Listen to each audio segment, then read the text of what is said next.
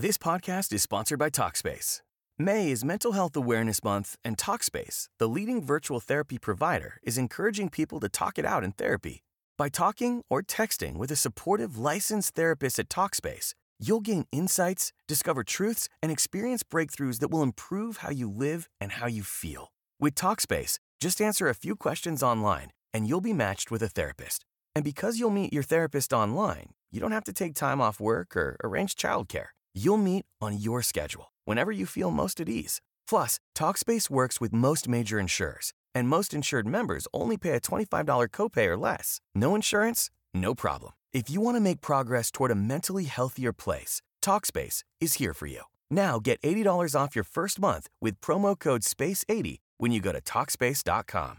Match with a licensed therapist today at Talkspace.com. Save $80 with code SPACE80 at Talkspace.com.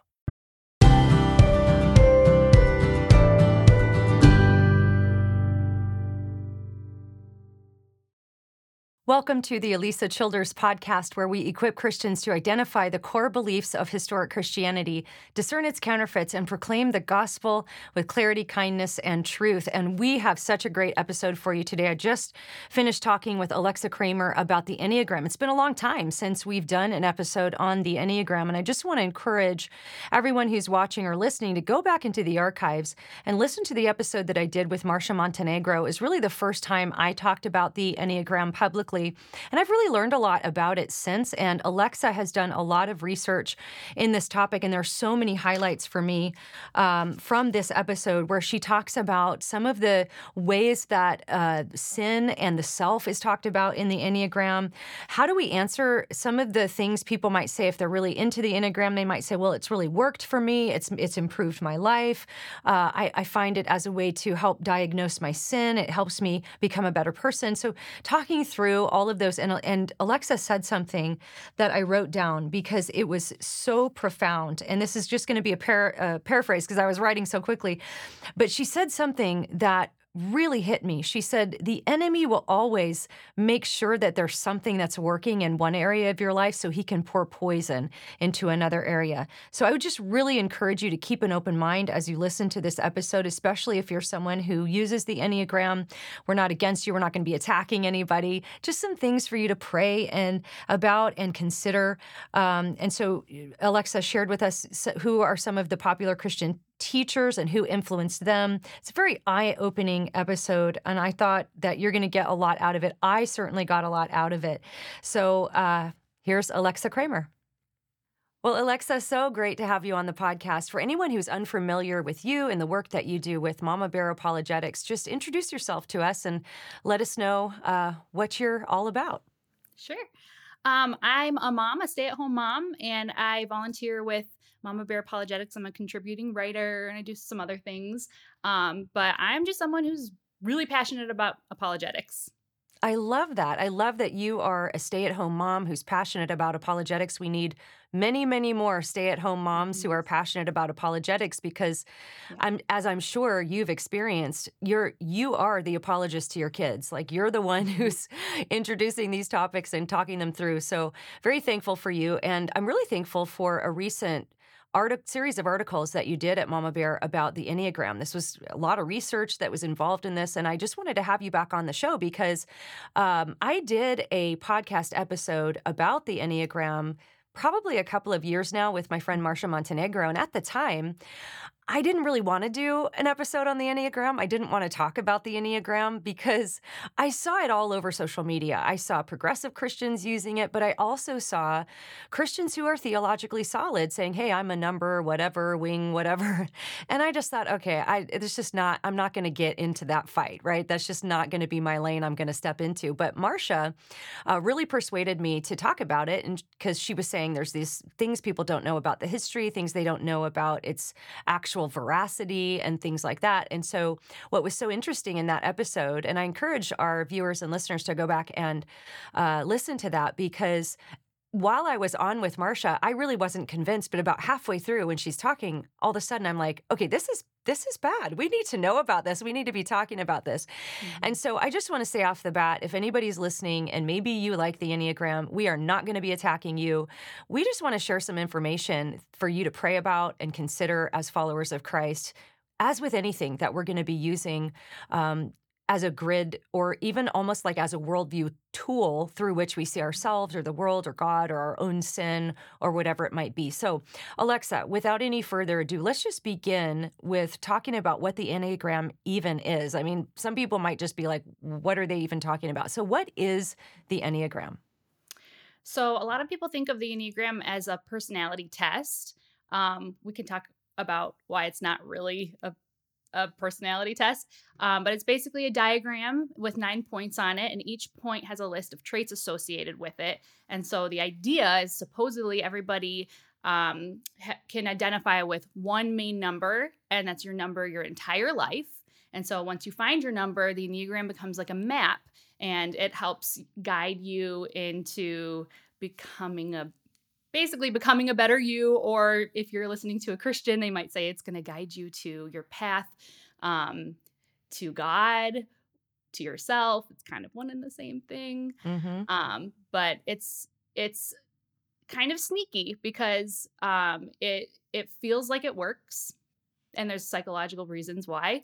Um, it's pretty manipulative, but um, so I don't want anyone to ever feel embarrassed because I when I first encountered it, I thought this thing like this chart knew me. Mm. So it's it's not about being gullible or foolish or anything. It just it there's reasons why it really feels like it works.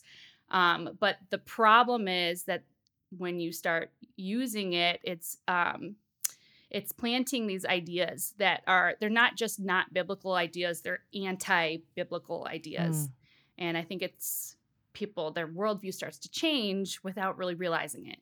Yeah, yeah. Okay, that's that's a good start there.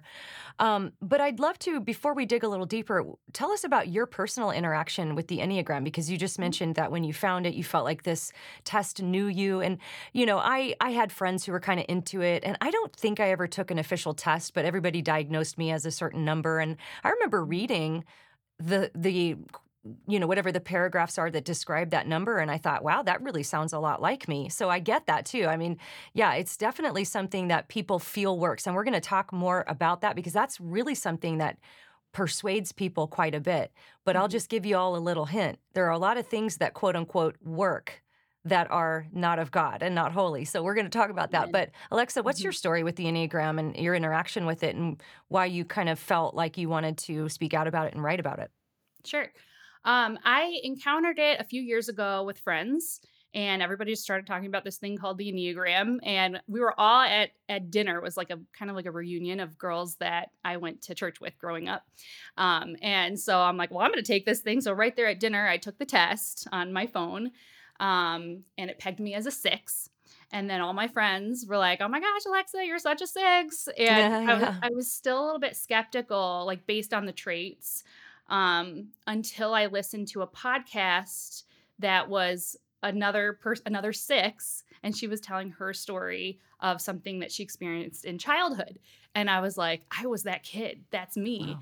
And so I was just blown away. So then I was like, okay, so this thing is, you know, legit. And um, it was just kind of for fun for me. Um, but this was around the time that um, I was experiencing a lot of anxiety. So the six's sin is fear. So on the Enneagram, each number has a sin, it's redefined, but they call it a sin um, that it's like your it's how you see the world. It drives and motivates everything you do. And so this test pegged me as a six and i was experiencing a ton of anxiety. I was going through a severe time of doubt. I know Alisa you have no idea what that's like. Right um, and um, so it wasn't until the Lord kind of rescued me from my doubt and I started rebuilding my faith that um, I I started having a weird feeling about it. Mm. Um, and uh, the, all the people around me were just enthralled with the enneagram. Like they're they're using the numbers like in everyday language. Um, and I just started, something didn't sit right. So uh, I'll make a long story short. Eventually, I came to your podcast episode with Marcia Oh wow! And I don't think I knew I that. yeah, Wow. that that was the first time I learned about, like, the history, and I was like, "Oh my gosh," it kinda blew my mind.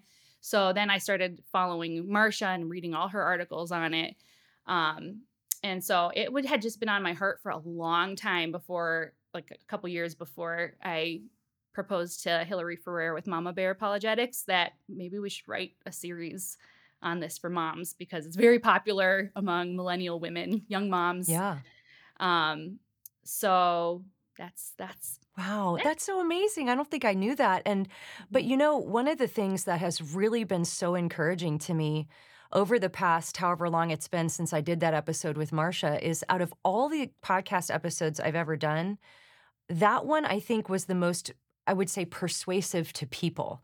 You know, I produce content that makes some people angry, it makes some people happy, but this one really, I received so much feedback from people, and I'm so thrilled to know that. And I praise God and give all the glory and honor to Him for that. Um, but that's so encouraging to me because I even had a, a someone I know tell me that they listened to that episode and they were like 90 episodes into a Enneagram podcast that they were hosting. And she said she repented. She took down the podcast, deleted all the Wow. episodes. Isn't that amazing? And I've I've Wow. received so much feedback like that where Yeah. people and I think I wondered if the reason it was persuasive is because it's probably the only podcast episode that I have up where I actually became persuaded on air with my guest. It Oh, was like, okay, yeah. So I don't know if maybe it, it was disarming in that way. So I'm so Mhm. thrilled to know that. I'm very excited to know that. And you mentioned that the the Enneagram numbers almost become like the everyday language. And a good friend of mine was very frustrated because she went to a small group that was women only. It was a women's small group at her church. And instead of opening the Bible, instead of saying, okay, we're going to study this passage or something like that, they went around and asked everybody what their Enneagram number was. And so my friend, of course, as it's going around the room, she's she's already knows all this stuff and she's not buying it. So she's thinking, what do I do? What do, how how do I I don't want to like be the party pooper and throw a wet blanket on the room, but I have to Yeah. say something. So she just really respectfully and nicely said, Well, you know, I just don't really think I'm a number. I don't think that, you know, I don't think there's scientific validity to the Enneagram. And I'm concerned about some of its historical origins. So I just, I don't think I can be pinned down to a number. So immediately everybody started saying, Oh, well, your number this then, your number, whatever it would be that that would must be a say something like that. And I my friend made such an interesting insight. She said, you know, it's like every it's almost functions like a worldview after a while because the Mhm. whole way everybody then saw her from then on was filtered through that Enneagram filter.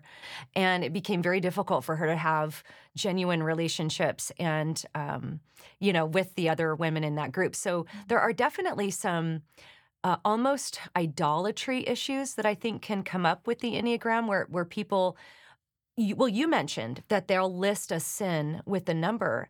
And in a way, uh, and I've heard and I've heard people say this who follow the Enneagram that it helps them diagnose their sin. Mm. And as Christians, I'm thinking that's the Holy Spirit's job. Mhm. You know, that is the job of the Holy Spirit. So we don't want something that's going to become a counterfeit Holy Spirit. But Mhm. did you have any thoughts on that? Oh yeah. I, I think it's a I think it can become a Holy Spirit replacement and then they just kind of add the Christian language on top of it because so the Enneagram it's supposed to guide you, convict you. Um what are the what are the other roles of the Holy Spirit? I mean it Yeah. it it claims all of these roles that that the Holy Spirit's meant to have in your life. Um, which I, I was going to mention at some point. Um, one of the studies that I highly recommend to help protect against um, this whole the whole thing the whole ideology is studying the trinity and getting to know Mm, the roles of the persons of god um, because it, it really then you, it's very evident that it's like a holy spirit replacement wow, that's okay. So that that's good to know. And there's some really great resources. Maybe we'll list some of those in the podcast notes or in the description. I don't really do podcast notes anymore per se, but I just put everything in the description there. So you mentioned something when you were defining it. Um, you mentioned that it's sort of like a path to your true self. And I know that there's also this concept in the Enneagram circles of false self being sort of the word that's used for sin, right? Talk about false self because this is actually something that is common in New Age. It's actually also common with people, progressive Christians like Richard Rohr, who talks about your false self versus your true self. Talk about that a little bit and maybe what could be deceptive for Christians in that concept. Yeah, I, I think that's one of the things that bothers me the most about the Enneagram is this whole true false self concept. Now, something that needs to be said, I think, is that you cannot use the Enneagram without buying into the idea that you have a true and a false self. Like mm. it's inherent within any use of it. So whether it's a new ager or a Christian that's teaching it, um, that idea that's the way it works. So the idea is that your personality and even your sin patterns, anything that is like outward you, um, is not the real you. And that mm. um, you start out as good and uh, you have this like, divine essence um, inside you. That's your true self. Is is you're you're always um, connected with God and your false self is just as you go through childhood, you experience traumas and you develop um you you're trying to fit into the world so you're developing personality traits in order to fit into this world that's oppressive to you um, and even your sin patterns they're just responses to whatever's going on in your life and so that the enneagram is supposed to help you break free of that and get back to the just that true just being and that just mm. being you. Um, and so sin is uh, well, sin's a part of your false self. Although I have heard Richard Rohr, I like to call him the Rohrster. Um, the Rohrster. I have heard him say, "Well, you can sin in your true self," because he, you know, he never contradicts himself. He's he's very consistent, right? Yeah. Note the sarcasm that's dripping from Alexa right now because Richard Rohr, I, I, just have to pop in and make a comment here. I'm going to let you finish. But this is something that is so evident to me as I read Richard Rohr is he's constantly saying you should not be dualistic in your thinking. And what he means by that is making these statements that are either or. He said that's simplistic thinking, that's dualistic thinking. You need to become more enlightened and start thinking in a both and. And yet, his either or statements are everywhere. Everything with everywhere. him is an either or. So that's what Alexa's talking about with the consistency there with her, yes. with the Rohrster yeah, he'll he'll say that um you can still well he said one time as far as I know that you can sin in your true self, but you will recognize it and you'll apologize for it. Hmm. Um but that doesn't make a ton of sense based on everything else I've read about the true and the false self because it's the it's the you sin out of fear or out of a response to something. It's never um it's never about breaking God's righteous law. It's yeah. just you're kind of doing it to yourself to protect your your true self.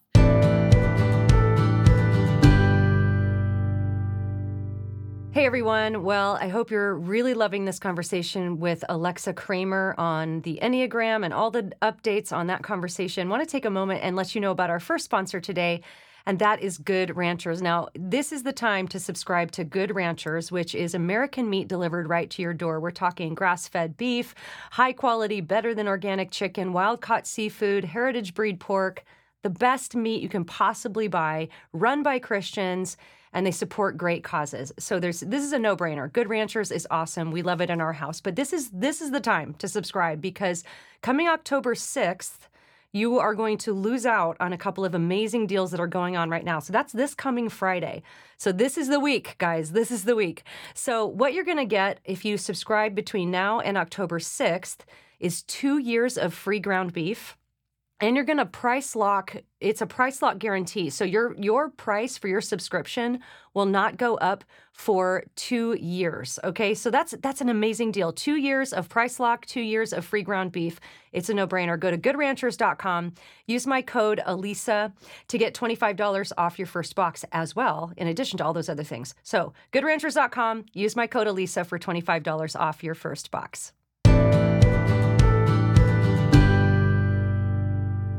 And you mentioned this concept of divine essence that's in you. I'm curious if, because obviously there's sort of more new age materials that are written on the Enneagram, but then there's some quote unquote Christian ones that are Mhm. trying to maybe baptize the concept into Christian culture or into the church.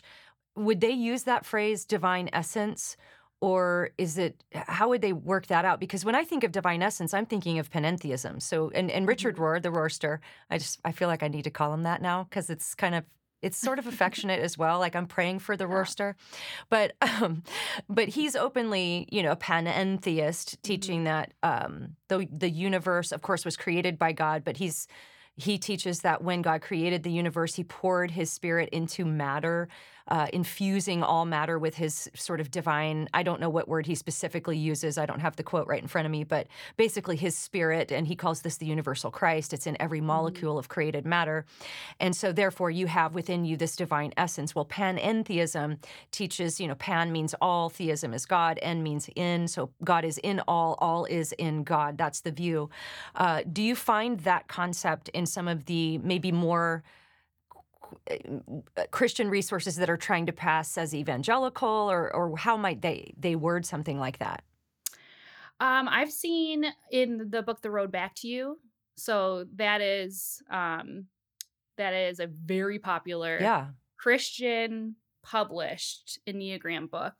Um, they quoted a uh, I, I don't know I think the person they were quoting was a New Ager, but he uses um, essence and talks about your your like uh, I forget the wording, but it's like this bright shim it's shimmering shimmering essence. oh wow, Um, so it really depends on who you're listening to, but it is important to know that pretty much every Christian Enneagram author, podcaster, teacher, influencer, they've all been influenced by Richard Rohr. yes, So that's his- important. his thinking, I mean, they hold him in such high regard.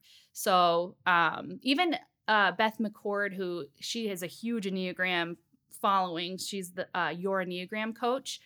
Um, she doesn't talk a lot about Richard Rohr, but the first book that got her into the Enneagram was his book, the, the Sacred Enneagram. And she said that she was just pouring over it. Mm. And so that's what brought her into the Enneagram world. So Yeah, they've all been influenced by him. It's in there, but it's and this is sometimes it's- it's important. Yeah. I think this is really important for our viewers and listeners to understand. There may be people who have come to this podcast episode based on the topic. Maybe you're not familiar with some of the stuff we've talked about on the podcast in the past.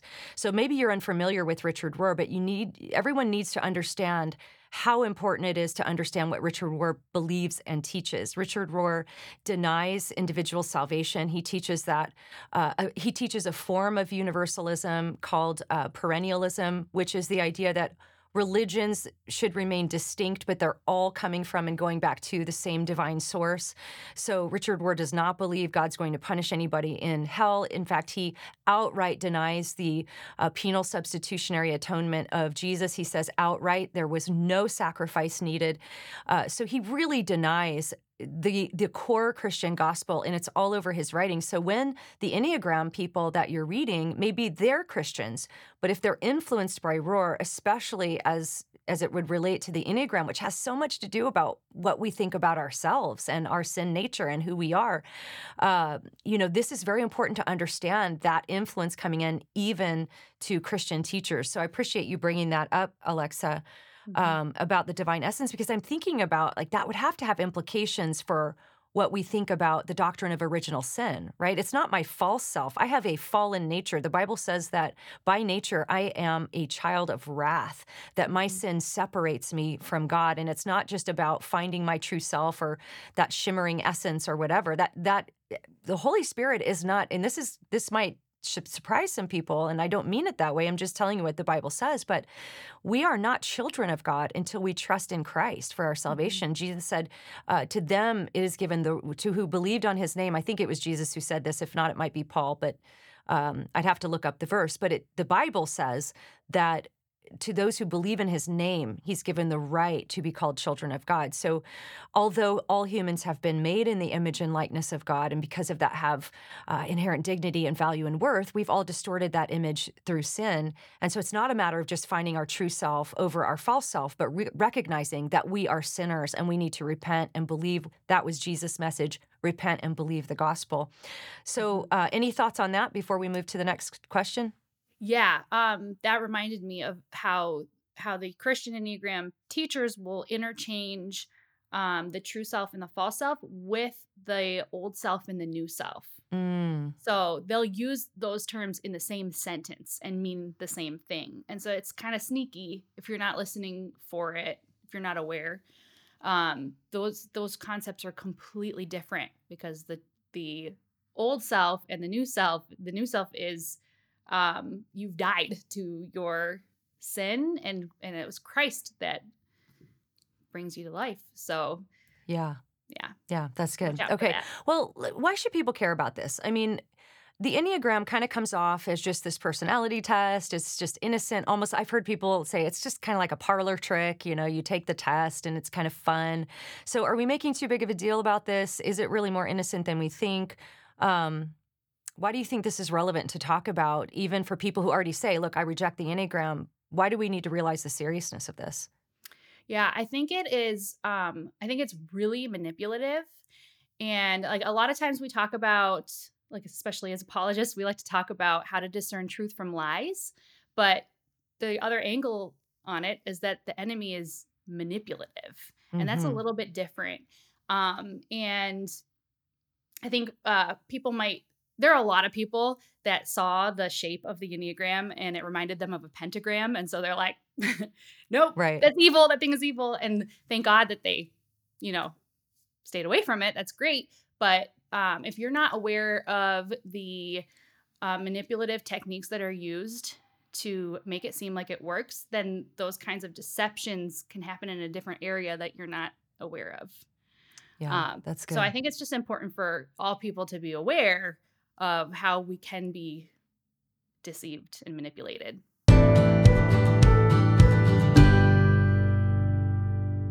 All right, we're pressing the pause button so I can let you know about another one of our sponsors. I love this company. This is Carly Jean Los Angeles, which is a Los Angeles based clothing company started by Carly Jean Brannon. She's a wife, she's a mom, she's a Christian, she's pro life. And the clothes are adorable. They're so cute and honestly kind of addicting, if I'm honest. I'm wearing a t shirt today from their basics line, just a nice classic uh, cotton t shirt that I wear all the time. I, in fact, I get com- compliments all the time when I'm wearing Carly Jean's clothes. I've been wearing them a lot when I speak and, of course, on the podcast. And they have an app. They have this really cool app where if you download the app, you get sometimes early access to sales that they're running. You get to sneak peek on some of the new lines that they're coming out with, which they're constantly coming out with new clothing lines. Such cute stuff for fall in right now. Yummy sweaters. Love, love, love Carly Jean Los Angeles. So go to carlyjeanlosangeles.com. Use my code Alisa for 20% off your first order. That's carlyjeanlosangeles.com. Use the code Alisa for 20% off your first order.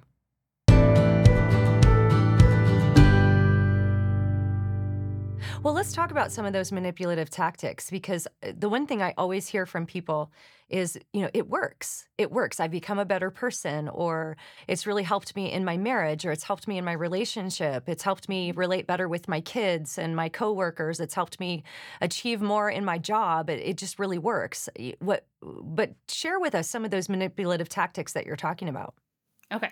So, well, the fact that it works, um, it's it's more of your what's going on in your mind. You're doing more work than you think you are than the enneagram. So, um, and I do think that the enemy will allow something will allow something to improve in your life if he can sow Sure. poison in an area you're not aware of. Okay, that is so important. What you just said. That is so. And say it again. the enemy will be happy to allow you to improve in an area in your life if he can sow poison in an area you're not paying attention to. Oh my goodness, that is good stuff right there. That's stuff. why objective truth, when we cling to what's true, it's protective. It protects us because we don't know what we don't know. And so if we can if we base how we view the world and we if we're taking everything every thought captive, whatever we're allowing to take space in our minds and we subject that to what's objectively true, then we we are protected by that. And when we step out of that, we're just trying to um, base what we believe based on what resonates with us or what feels true, we get ourselves into a spot where we're we're just ripe for being manipulated. So good. So so tell us about the tactics. That's so good. Sure. Good stuff. So, one is there's a concept called outs, and it's used by anyone that's that's doing any kind of psychological trickery. So it could be like a magician, or it could be sinister, like uh, someone who's like a con artist or s- uh, psychic reading. Um, so I might mention psychics a few times because they use these tactics. Okay. Um, and I'm not trying to say that there's nothing supernatural going on ever, but they're they definitely use um, these these things we're going to talk about today too. So um, the concept of outs, there's an old magician's trick where they'll start out their show uh, with a deck of cards and they'll have somebody tell them um, like name a card. And they'll name the card. Now the magician it's great if they name the card that's on top of the pile because then they can blow everybody's minds. They start out the show with a bang. But if they get the if they say a different card then they already have a plan they have 51 outs. Every other card is an out. It's an escape route. And they will just turn it into a joke and make everybody laugh. So it's like a win-win scenario for them. So the enneagram it's full it's full of outs and win-win scenarios because it's very malleable. So however you respond um, it can be kind of it can work around with to make sure that it works for you. Because you're one main number but you actually relate to five numbers out of the nine. Because you're Oh, you're one number but you go to a different number when you're in health or in growth. You go to a completely different number when you're in stress. Then you have wing numbers on either side of your number and you can take the traits from either of those wings as well. And so you really are you're relating to at least more than half the numbers on the chart. And i haven't even talked about the scientific side of it where those numbers are not they're not really distinct um, it doesn't type people accurately scientifically but if we push that aside okay. We can go to that next. Yeah. okay i don't know that that's more jay, jay Medenwaldt's world Okay. he's got all the science on that um but yeah so there's like it's escape routes everywhere so that's i have a little list here so then you've got uh, a concept called the rainbow ruse which is a real it's a name of an actual tac- tactic technique that like people like psychics and mediums will use and i noticed this immediately in the i'm reading a book with all these um that's exposing these kinds of tactics Yeah. and i was like the enneagram does that the enneagram does that Oh wow. um, so the Enneagram or the Rainbow Ruse is uh, it's a technique where the whoever's doing your reading or the book will have these statements um, where it attributes two opposite characteristics to you um, in a statement that covers all possibilities, but it feels really specific to you. So here, do you want me to give you an example? yeah, please. Okay. So Alisa, tell me if you can relate to this Okay. you can be a considerate person, quick to help someone out. But if you're honest with yourself, you've got a bit of a selfish streak in you as well. that this is true. This would be Right. true. Me too. It's Everyone, got me all right? figured out. Not- I wrote that specifically for you, Lisa. um, no, so if you look at the Enneagram, there's opposite traits everywhere. Like even I heard um, there's a YouTube Enneagram coach who said that the your wing numbers they're like in tension with one another because they they're opposite traits and it's like you have this internal battle and so it's it's Hmm. everywhere but this is actually a tactic to make something feel like it's talking about you about you Yeah, because it's kind of pretty general. I mean, I, I can't think of anybody who that statement wouldn't apply to that you just said. Yeah. Uh, You know, especially like when we're having a bad day or I'm kind of cranky, I might take the more selfish route versus, you know, the considerate route. And when I'm having a good Yeah. day, I'd be more But that just means probably. that you're on your growth track or on your stress track. You see, wow. Yeah. you're just exhibiting these different traits.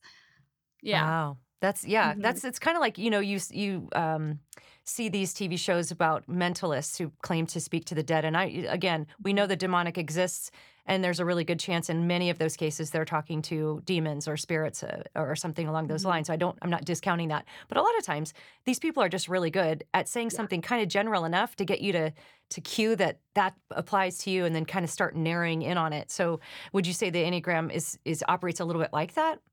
Oh, it's everywhere. It's Mm. okay. Honestly, um, when you start coming to it with that mindset of all the statements that they're that they're using are so general, like large groups of people will fit into uh, every every personality statement that they make or story that they tell. Um, when you come to it like that, in having to do research for this, watching the videos and reading the books became very boring Mm.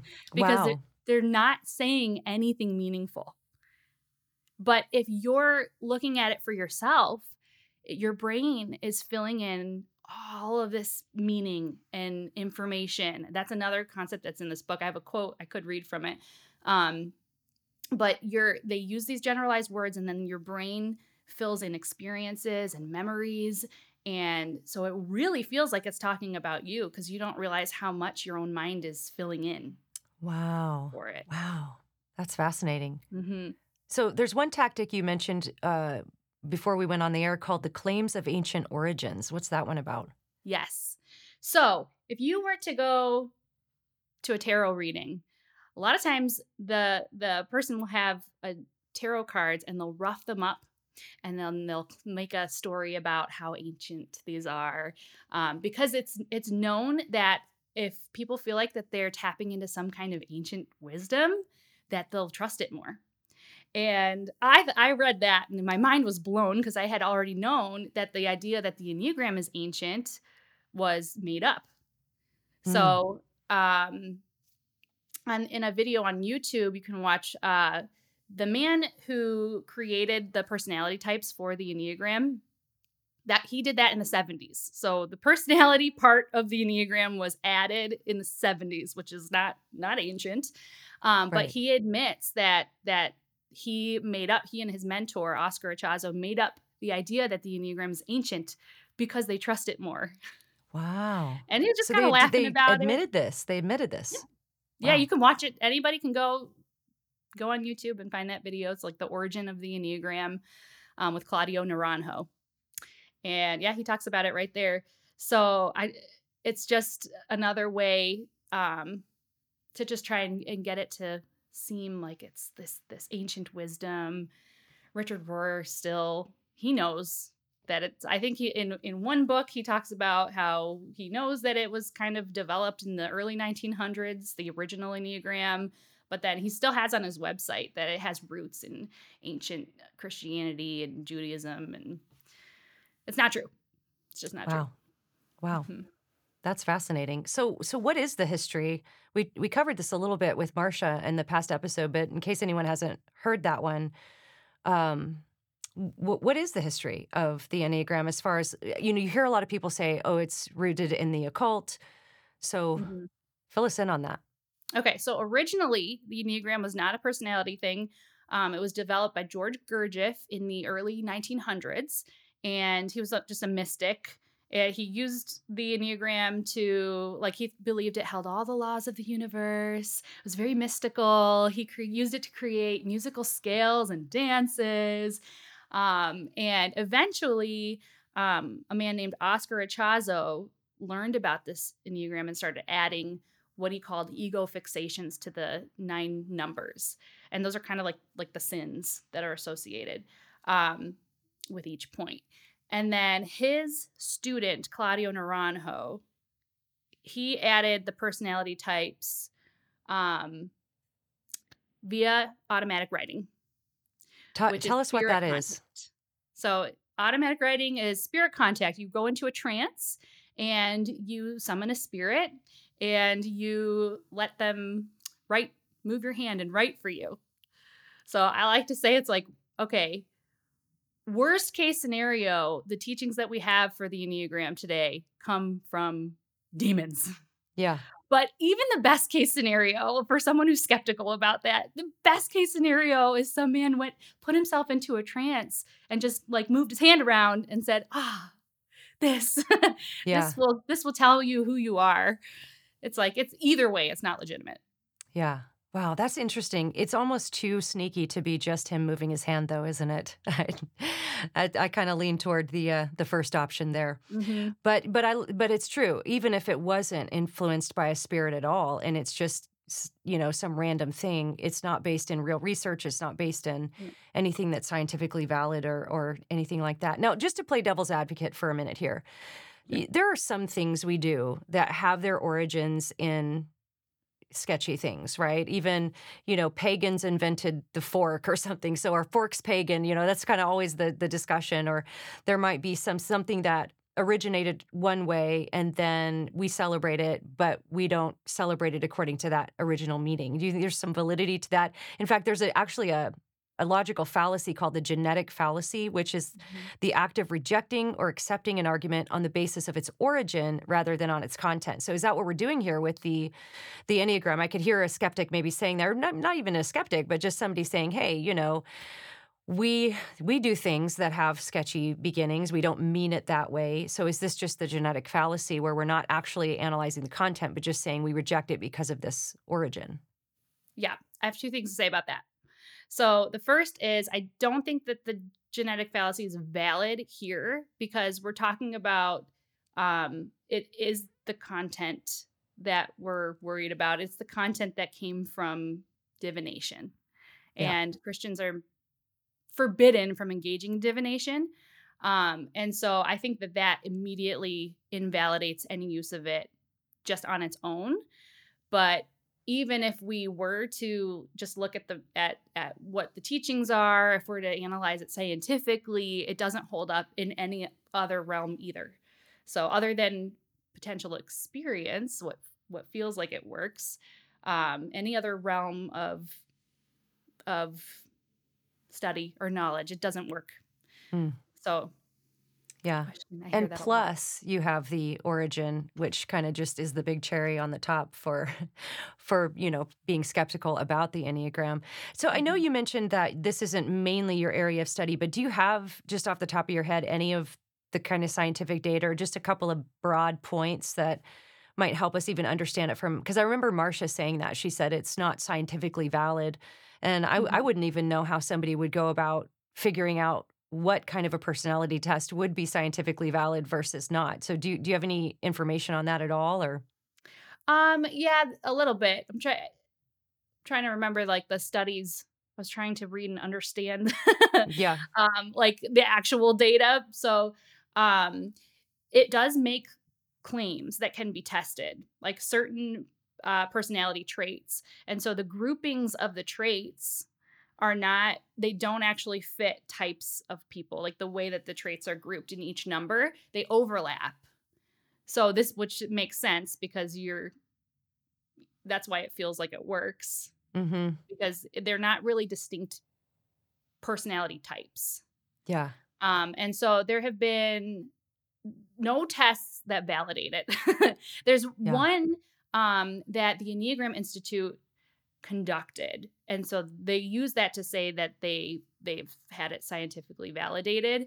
But what happened in the test is um it didn't come out right. And so they they just switched certain traits to a different number or something. I'm i might be yeah, me- yeah. Miss, mixing, missing that up but um jay Medenwaldt has that all written on his on his okay. and is there maybe out. there's a we can put that resource in the description as well because i know he's done quite a bit of uh, research in that area. It kind of sounds to me a little bit like the cosmological constant for anybody who studies apologetics and the cosmological argument. When I think, if I'm saying this right, it's been a while, but Einstein discovered. Um, it was a mathematical equation that he fudged the the numbers a little bit because he just couldn't accept the the uh, outcome of it. Oh gosh, Frank Turek would know this off the top of his head. I'll have to go back and look at it. But it's it's something like when we don't like what we find, we just kind of fudge the numbers a little bit and make yeah. it work. So that sounds like that's what happened. Mm-hmm. Um, well, who are the main Christian influencers that we would need to be aware of who are promoting this? And again, guys, please, we're not saying these people are not Christians. We're not saying they're heretics. We're not saying they're going to hell. Um, but but it is good for us to be aware of where this is all coming from, and maybe um, just to be better discerners as far as you know what what material we take in and who these people are influenced by. So who who would you say are the main Christian authors or influencers who are promoting the Enneagram, particularly within the evangelical church? Okay, um, Beth McCord, for sure. Uh, Ian Cron. He's got the Typology podcast. Uh, there's Elizabeth Bennett. These are the ones that I can think of at the top of my head. Yeah. Um, And Ian Cron, I, I have to do a little bit more uh, research on him, but there's a lot of overlap with him with progressive Christianity. I don't know exactly off the top of my head what his theology is, but there is definitely overlap. I've I've seen overlap with him with progressive Christianity, and so um, just be aware of that. He was mentored by the Roaster. Oh, he was mentored by Richard Rohr. Well, there you go. So yeah, man, and these are the people who are saying this is Christian. Yeah. Wow. Yeah. Okay. Well, that's good to know. That's important to to know as well. So, um, you know, you've mentioned some things about the enemy planting subtle ideas and you know just the enemy is manipulative he's the listen he's the father of lies he's been at it since the beginning i even think about in the garden of eden when he came to to eve and he said did god really say and then what's interesting is what what happens after he says that is that he first questions what God has actually said. But then he then there's like a twist that happens. There's an omission and an addition. And then he just twists the whole thing. He says, "Oh, you will not, you know, you will not surely die." So he's questioning it, he's twisting it a little bit, and then he just outright contradicts it. All he's mm-hmm. like tinkering around to see how can I get through to this person, right? And even thinking about Jesus in the wilderness, and the temptation when the devil comes to him and says, "If you're really the the son of God, turn the stone to bread."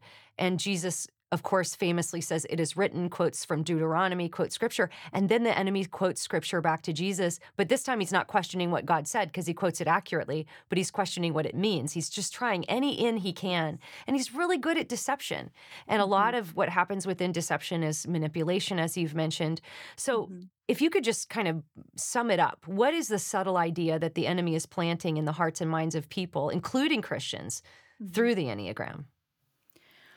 Uh, I honestly think it's that we don't need the type of salvation that we've been taught in the church. Mm. Um, we don't need to be saved from our sin. Uh, the atonement is not necessary at that point because you, like, your true you is really innocent. And you're really good deep down. I think this is the idea that I think is Mhm. is persuading people um, because there's a reason for all of your sin. And it's and you know now that you know you're more responsible you should be managing your sin. They Mm. use the phrase managing your sin.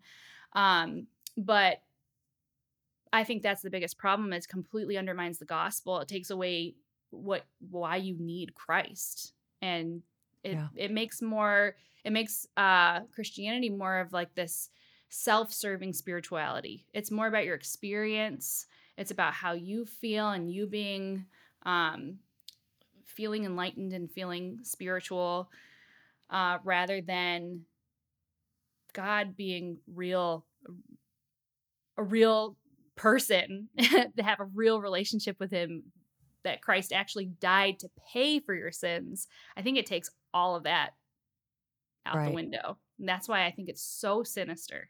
Mm. So, and just to to be completely fair, my understanding, and correct me if I'm wrong, is that someone like a Beth McCord would not outright say you don't need to be saved from your sins. In fact, my understanding is that she would teach that you do need to be saved from your sins. She would teach those things. Am I am I wrong about that, or You're not wrong about it, but I think that they redefine words. Mm. Yes. Yeah. And that's something to be really aware of because somebody might say, you know, yes, you need to be saved from your sin, but sin might mean something different, or saved might mean something different. And that's something I've encountered in progressive Christianity is that a lot of the same words are being used. It's like same vocabulary, different dictionary.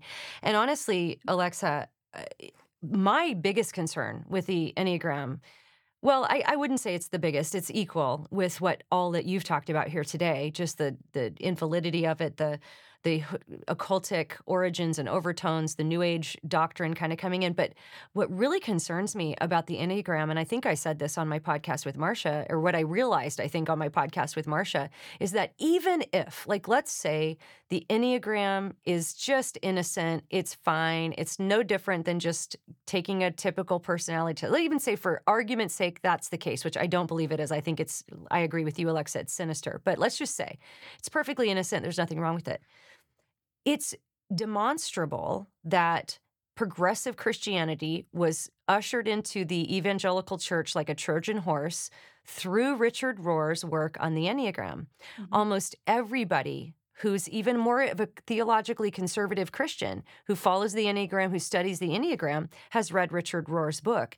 And he is, I have no hesitation saying he is a heretic. He does not teach true Christianity, in fact, works very hard to move people away from historic mm-hmm. Christianity. So I see it like a Trojan horse. This was this was the way that, or one way, possibly that progressive Christianity became so influential in the evangelical church because all of a sudden you you hear people quoting Richard Rohr and you see evangelical leaders quoting Rohr because maybe they don't realize how terrible his theology is or how um, how many people he's leading away from God. But uh, mm-hmm. it's something to really take seriously. I think uh, I am with you on that. I think we need to take this seriously. And again, if anyone's listening or watching, and maybe you know you've used the Enneagram and maybe you like it, we're just asking that you pray and consider what we're mm-hmm. saying. And I would also say consider if there's anything in our lives that we just want to clutch with our fingers really tight, those things can become idols, and the Enneagram can become an idol. It can become an idol in anyone's life, just like anything else can, something that we think about more than God, something that we focus on and study more than we study God's word. And I think that's a huge red flag for us as well. Um, but, you know, I've heard a lot of people say, that the Enneagram has really helped me. So, what if the Enneagram has helped someone? What would be your advice to them if they're listening to this? They're saying, but it really helped me. I don't doubt that that it, it, helped in some areas of your life. Um, probably helps people to feel more empathetic because they feel like they understand people more and they're more compassionate with themselves. Um, but I would just try to remember that that you're building this empathy on something that's not necessarily true. So, this tool, because it's not telling you truth, you may be building a story in your mind about somebody or about yourself that isn't accurate and it puts you in a vulnerable spot. Mm. Um, and so I think that if you can, I mean, if, if the Lord leads you to to move past the Enneagram, um, thank him for what he has done because all good things come from God, not the Enneagram. um, and ask him to help you be relieved from it because I think it actually puts a, a, heavy burden on you. Might not realize um, it's not up to you to figure people out. It's not up to you to diagnose your own sin. The Holy Spirit will will do that for you. Yeah. And help relieve you of that. And I love what you said earlier about objective truth. You had you had such a great statement about that because even diagnosing what good things it may or may not have done for someone. You have to measure that against scripture because something might feel good. It might feel like it was a good thing in your life. But if it's something that goes against God's word, if it goes against scripture, you know that's actually not a good thing. The devil comes as an angel of light. These things are going to feel right and good. You're going to feel like you're more empowered and stronger and feeling more freedom. Mm-hmm. But we have to we can't know what's good unless we have that standard of objective truth and we have God's revealed word to us where we can know if the fruit in our life is good fruit or bad fruit and when the New Testament talks about good fruit and bad fruit it is directly referring to obedience to Christ. It is not about having a good feeling or having some sort of, you know, vague sense of peace. Mm-hmm. The fruit of the good fruit in a Christian's life is evidence of obedience to Christ. And I'm not saying perfect obedience, none of us have perfect obedience, but there should be evidence of conviction of sin, of us doing our best to turn from our sin and follow Christ, be conformed to his image day after day, the renewing of our mind. This can only happen through God's word, not through a tool like the Enneagram. So, Alexa, final words that, you know, if you if you could just have a room full of pastors, a room full of moms, a room full of Christians, um, what would be your word to them regarding the Enneagram? I would say, please care about what is true. Mm. More than um, I think I think the world right now and a lot of Christians care more about what is good, but since they're putting that above what is true, they're determining what is good based on what what feels like it's good or feels like it's true. Um, but I don't think we have the capacity to do that very well as humans, fallen humans. Um, so I just want people to care, care about what's true. It protects you from being manipulated. Um, Christ is our truth. His word is his word to us, and that's that's what I got. Very good. All right. So I want to thank my guest, Alexa Cramer. Alexa, that was fascinating. Thank you so much for joining us. If you want to read more about what Alexa's written about the Enneagram, you can go to mamabearapologetics.com. And I believe, is it three or four parts, Alexa? Three three parts, and it starts with the Enneagram Part One, a crash course. And there's three parts that you can go a little bit deeper with Alexa on that. And also want to thank uh, one of our sponsors for today, which is Southern Evangelical Seminary. You can go to ses.edu/slash Alisa, download a free ebook there, and find out all the wonderful reasons that I love Southern Evangelical Seminary and why I've chosen there to be a student. And as we pursue Christ, let's always remember to keep a sharp mind, a soft heart, and a thick skin. We'll see you next time.